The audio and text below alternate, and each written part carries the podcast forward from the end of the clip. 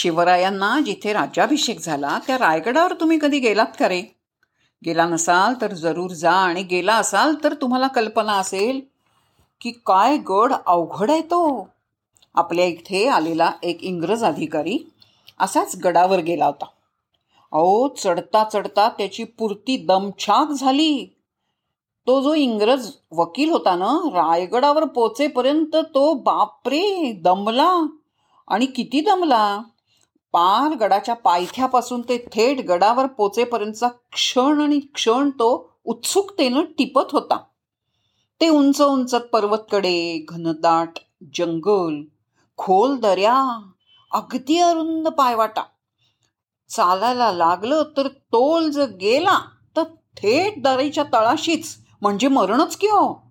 रायगडाच्या चहू अंगाला असलेले ते हजार हजार आहात उंचीचे सरळ ताशीवकडे. हे पाहून न तो इंग्रज अधिकारी हादरला होता. पण त्याला खरा धणका जो बसला ना तो जेव्हा रायगडाच्या प्रवेशद्वाराजवळ गेला आणि तिथे धिप्पाड शुभलक्षणी साज शृंगार केलेले दोन हत्ती त्यांनी पाहिले तेव्हा हत्ती? अरे बापरे!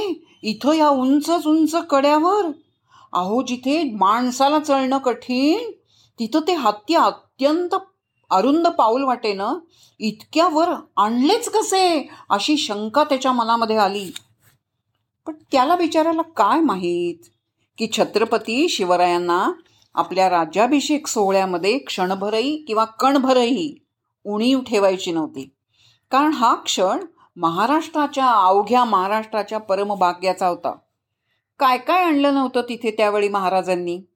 भव्य प्रवेशद्वार प्रचंड नगारखाने असंख्य गुढ्या तोरणं पानाफुलांच्या रंगीत माळा केळीचे खुंट बैठका गाद्या गिरद्या लोड तक्के. काय सांगू झालरी मंडप हांड्या झुंबर. अहो कशा कशाची चुणीव नव्हती? तिथं वस्त्र शस्त्र अलंकार हत्ती घोडे पालख्या. पंचपक्वान्न हजारो दिवे मंगलवाद्य. अहो काय केवढी मोठी आधी नौबती सनया. नुसता कल्लोळ उडाला होता. विद्वान कलावंत मुत्सद्दी योद्धे राजकारणी वकील अधिकारी गावकरी शेतकरी भालदार चोपदार. अगदी सगळे सगळे जण आले होते रायगडावर. कारण रायगडावर शिवरायांचा राज्याभिषेक होणार होता. शके पंधराशे शहाण्णव. ज्येष्ठ शुद्ध त्रयोदशी शनिवार. त्या दिवशी जिजाऊंचे शिवबा आज क्षत्रिय कुलावतंस सिंहासनाधीश्वर महाराज राजा शिवछत्रपती शिवछत्रपती होणार होते. आणि राजांच्या जन्मदात्रीचं जन्म जन्मदात्रीचं आणि जन्मभूमीचे पांग फेडले होते.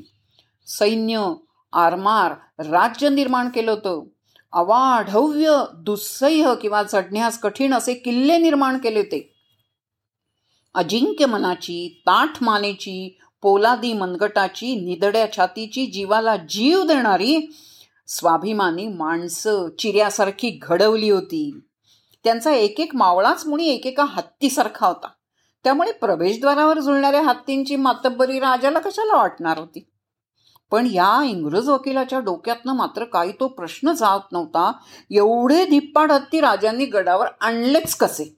हा प्रश्न त्यांच्या मनामध्ये होता.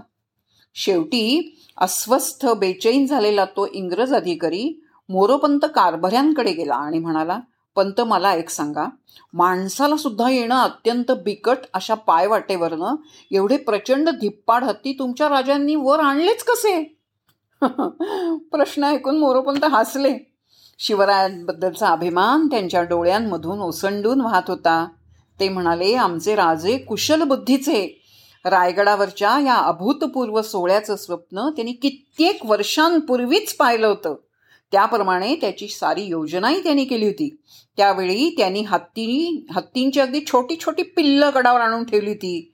आणि आता त्यांचंच प्रचंड हत्तीमध्ये रूपांतर झालं होतं. पंतांचं हे उत्तर ऐकून मनातल्या मनात शिवरायांचं कौतुक करत तो इंग्रज वकील रायगडाच्या पायऱ्या उतरू लागला. असे होते आपले शिवाजी महाराज. काय त्याच्या मनात चाललं असेल? दूरदृष्टी असणारे भविष्याचा अचूक वेध घेणारे अर्जुनाच्या डोळ्यासार अर्जुनानी घेतलेल्या डोळ्यासारखा.